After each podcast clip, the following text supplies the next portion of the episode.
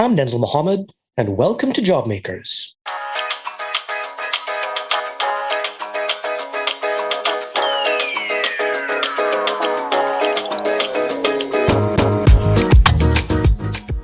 The city of Lawrence, Massachusetts is one we've talked about before. Why? Well, out of its 90,000 strong population, 40.8% is foreign born, and more than 80% identify as Hispanic or Latino. According to the Immigrant Learning Center, it has the third highest concentration of immigrants in the entire Commonwealth, and it's buzzing with immigrant entrepreneurs.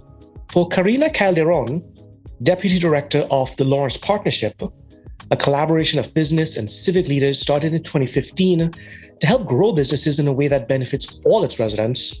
That immigrant entrepreneurship is the engine driving the growth of the city. She and the Lawrence Partnership are tasked with incubating, training, assisting, loaning, basically doing everything they and their partners can to grow the city's businesses. The model they've adopted is replicable for sure and is one based on long-standing relationships and trust between new and long-time residents. Karina explains how it works, shares some of the success stories of the immigrant small business owners, and details her own immigration story of making it in the States by herself, as you learn in this week's Jobmakers.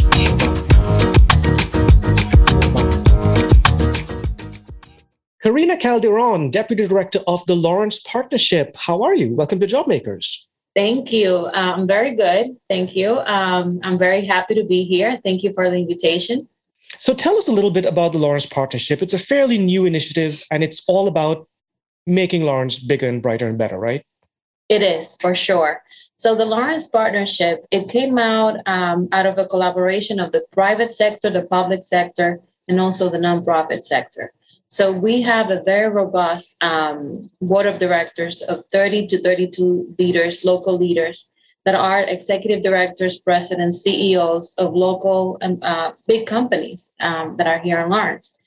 They saw a need of coming together and, and working towards creating an inclusive economic development for the city of Lawrence.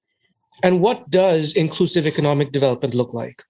Well, um, so we do that through different initiatives, um, and I can tell you a few of them. So, you know how I told you that we have a very robust board of directors. Some of them are um, presidents of different banks in the area. And something that they did was that the, the, the bankers in our board, they came together and they invited some other banks, also local, to um, to come and put together a fund. So we can and it was it's called the venture loan fund. And the, the idea of this fund is to be able to provide loans to businesses small businesses that are considered non-bankable. So if a small business owner needs a loan goes to bank, bank xyz which is a huge bank and they get denied they can go to our venture loan fund and apply for a loan there. And the main interest of our bankers is to inject this money into the community and help help the small businesses with the needs that they have. So what they did was they each came with about a hundred thousand dollars, and right now we have a 1.1 million dollar uh, venture loan fund. Um, and till date, if I'm not mistaken, I know that we have lent a little bit more, but last time that I checked that I had a, an actual report, it was about $600,000 that we had put out in the streets to the small businesses uh, since last summer when we relaunched the venture loan fund. So that's a way for us to to create that inclusive economic development. That's one of the initiatives that it's that it's big on that. Um, another initiative that we also have is called the revolving test kitchen. It is. It started as a um, as an incubator. So it started as a. Um, it was a collaboration between Lupoli, who had um, a restaurant, um, and actually in our building on 420 Common Street, um, Northern Essex Community College, the Lawrence Partnership, and also the City of Lawrence. Sal had that restaurant there. It didn't work out for him. It wasn't a Sal's Pizza or anything like that. It had a different name. So then Northern Essex, who rents the building, told them, like, Sal, you have that space there with all that equipment. Let's do something about it. So we came together and we were able to give this space for to a food entrepreneur that wanted to taste his recipes, taste his, uh, uh test his business plan, and we gave him the, the space for a year so they could run it as a restaurant. They didn't have to worry about overhead or anything like that. They did have to pay $500 a month, which, if they, by the time that they were done with their one year period, if they open a brick and mortar in the city of Lawrence, they would get all their money back. So we did that for three years. It was a successful program. Um, also, let me just say that, let me just add that besides you know using the space and and and that help with the rent and stuff like that they also got um, uh, technical assistance. So the team from Sal Lupoli was you know um, giving them some pointers and education on certain areas that they needed help with like um, setting prices you know cost of goods sold and things like that. The city facilitated uh, them getting certain licenses that they need in order to operate their business. So it was a true collaboration. Um, so, like I said, three years we did that. Three successful businesses um, came out of there. Coco Race, who is on Market Street in South Lawrence. Then El Encanto, who ended up opening a food truck. And then Bocaditos, who uh, decided after that she wanted to do surf safe, safe surf classes in Spanish for, for the Hispanic community. So three success stories, each on their own way.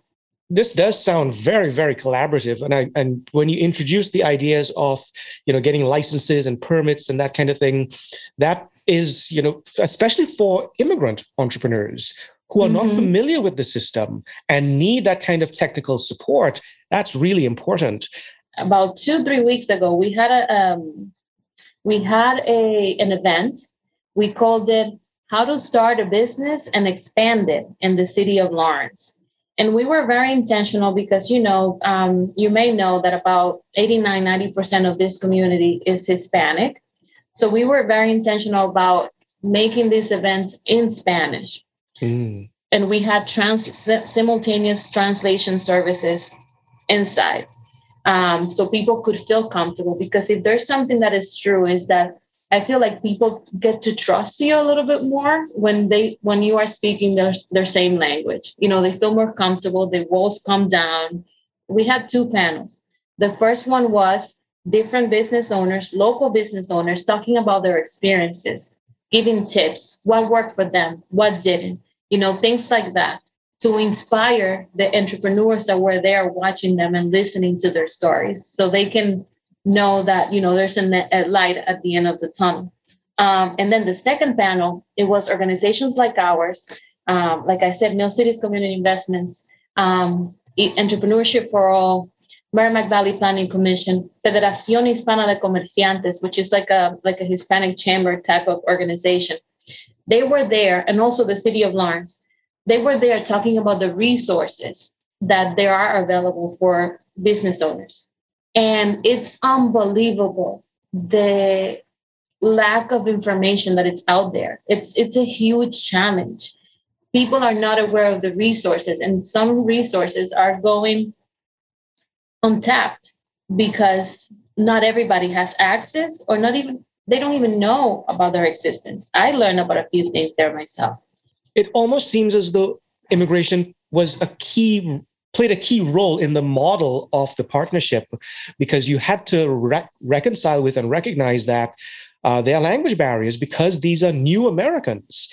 And, exactly. you know, immigrants learn English over time. That it, it happens. But at the start, when they need to get a leg up, uh, speaking their own language literally is, you know, as you said, builds trust. But I want to ask this this is happening now. You said you, the partnership started in 2014. Why did it take so long for something like this to happen? But you know, relationships they take time. Um, to build that trust, it takes time. So um, I think that possibly maybe that had a, a, a little bit of a factor. Um, but um, we're not being shy now. Before, I remember um, we didn't take credit for anything we would do the work. We would, you know, we would work with a group of partners. We would do the work. We would roll up our sleeves, do the work, and we didn't need to take credit. Not that we're doing it now, but we're just doing it a little differently because we do want people to know that the Lawrence Partnership is here.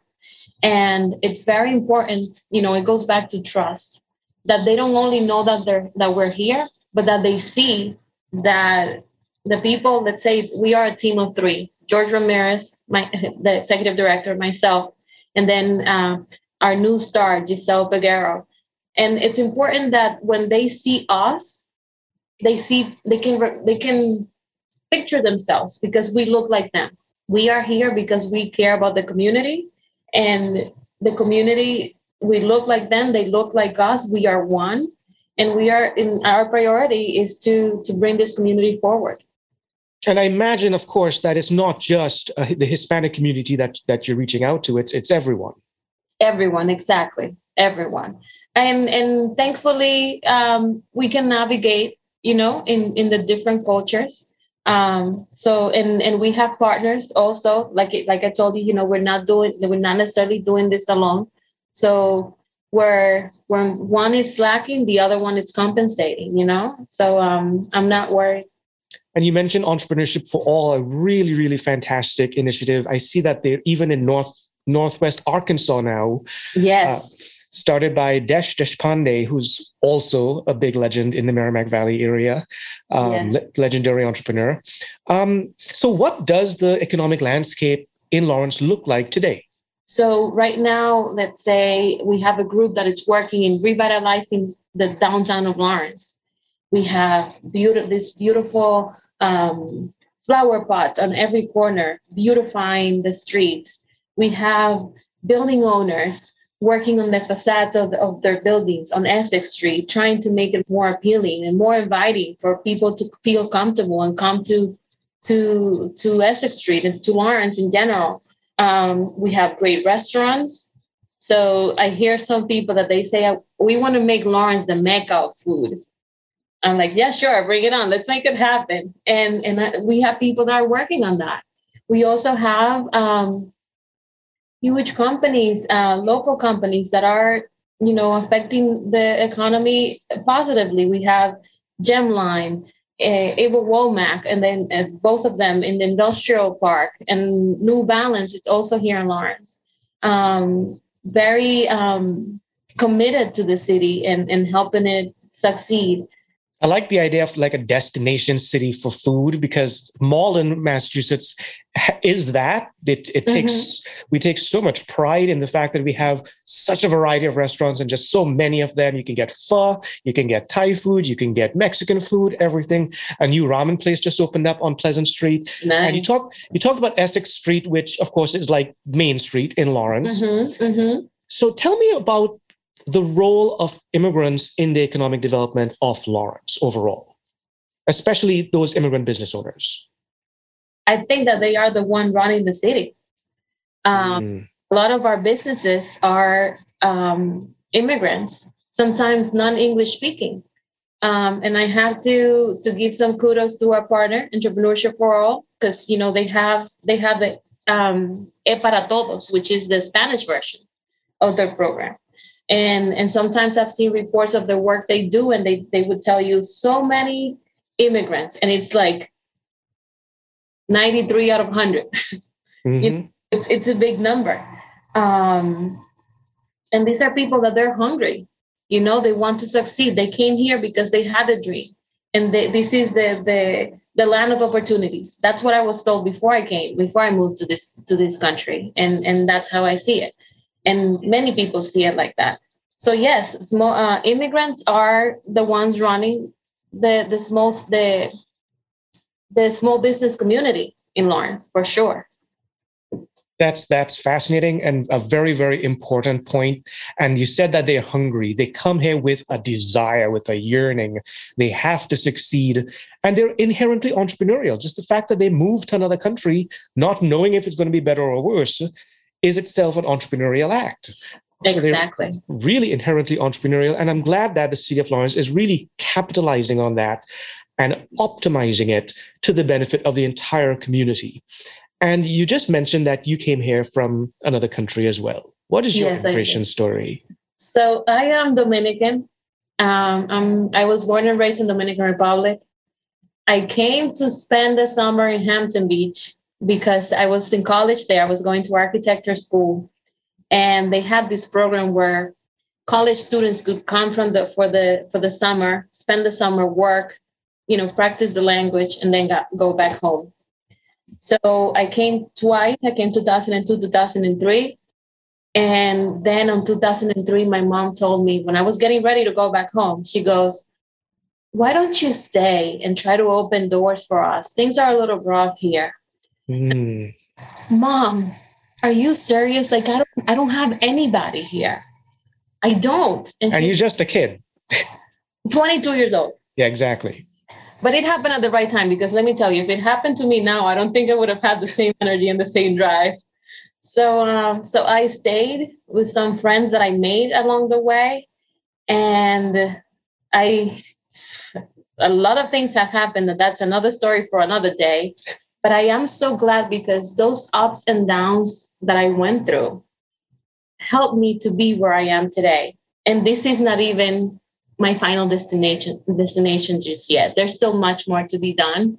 Um, but I am so grateful for the community that welcomed me. I have no family here. It's just me and my two daughters. But I have a great network of friends, of colleagues. So um, I'm grateful for what the city has done for me. And and I think that it's only it's only right that I keep doing the same thing for the city. Perfectly said. Very, very well said. That's incredible. Uh, and to think that, I mean, people take for granted how hard it is as an adult, especially to learn a whole new language, a whole new culture, all the different laws, and you're embedded in the, all the licensing and credentialing and permitting and all these different things. What is a credit score? You know, what is that?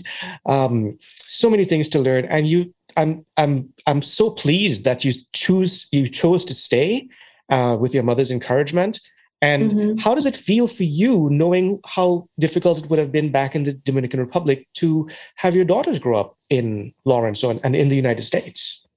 I feel very appreciative and very blessed. Um, if my daughters would be here, they would be rolling their eyes because one thing that I used to tell them since they were very little was, and they would like verbatim repeat, repeat it as I was saying it because I said it so long. So, I mean, I said it so many times that I was I used to tell them like, listen, because my oldest one, she was born in Dominican Republic, so you know, an immigrant. The little one was born here, but I told her like, listen, we came to this country to be the best version of ourselves, to take advantage of those opportunities that they give us, and work with them and, and be the best version of ourselves. Because back home we didn't have that. You know, the education we don't we were blessed uh, back home, at least my family, that I did have access to an education, but many people didn't have the same luxury. So to come here and see that anybody, as long as they want it, they can have that education. I know that there are their challenges because, you know, not everything is easy and you have to have some skin in the game. But um, I just told them, let, you know, let's, let's be that. Let's be the best versions that we can be and um and i'm just grateful that i i never thought that i would end up here. Like i told you I, I came for a summer to have fun with my friends and make some money and bring it back home. And and to end up here and make my life here and and to live in this community that it's home now it's it's wonderful. You're and you're having an impact you're having an impact on the city of Lawrence and beyond. And I hope other municipal uh, workers are listening into this to, to really realize uh, how important these partnerships and these relationships are toward a more inclusive uh, economic situation wherever they are um, you have to get everyone's you know everyone needs to be at the table whether they're new or old uh, and the new tend to be that hungry those hungry people who who will take that risk and start a business exactly. and try it out uh, and hopefully end up being successful. Karina Calderon of the Lawrence Partnership, thank you so much for joining us on Job Makers. Thank you. It was a pleasure. Job Makers is a weekly podcast about immigrant entrepreneurship and contribution produced by Pioneer Institute, a think tank in Boston, and the Immigrant Learning Center in Malden, Massachusetts, a not for profit that gives immigrants a voice. Thank you for joining us for this week's powerful story of immigrant entrepreneurship. Remember, you can subscribe to Jobmakers on Apple Podcasts, Spotify, or wherever you get your podcasts. And please give us some stars. I'm Denzil Mohammed. See you next Thursday at noon for another Jobmakers.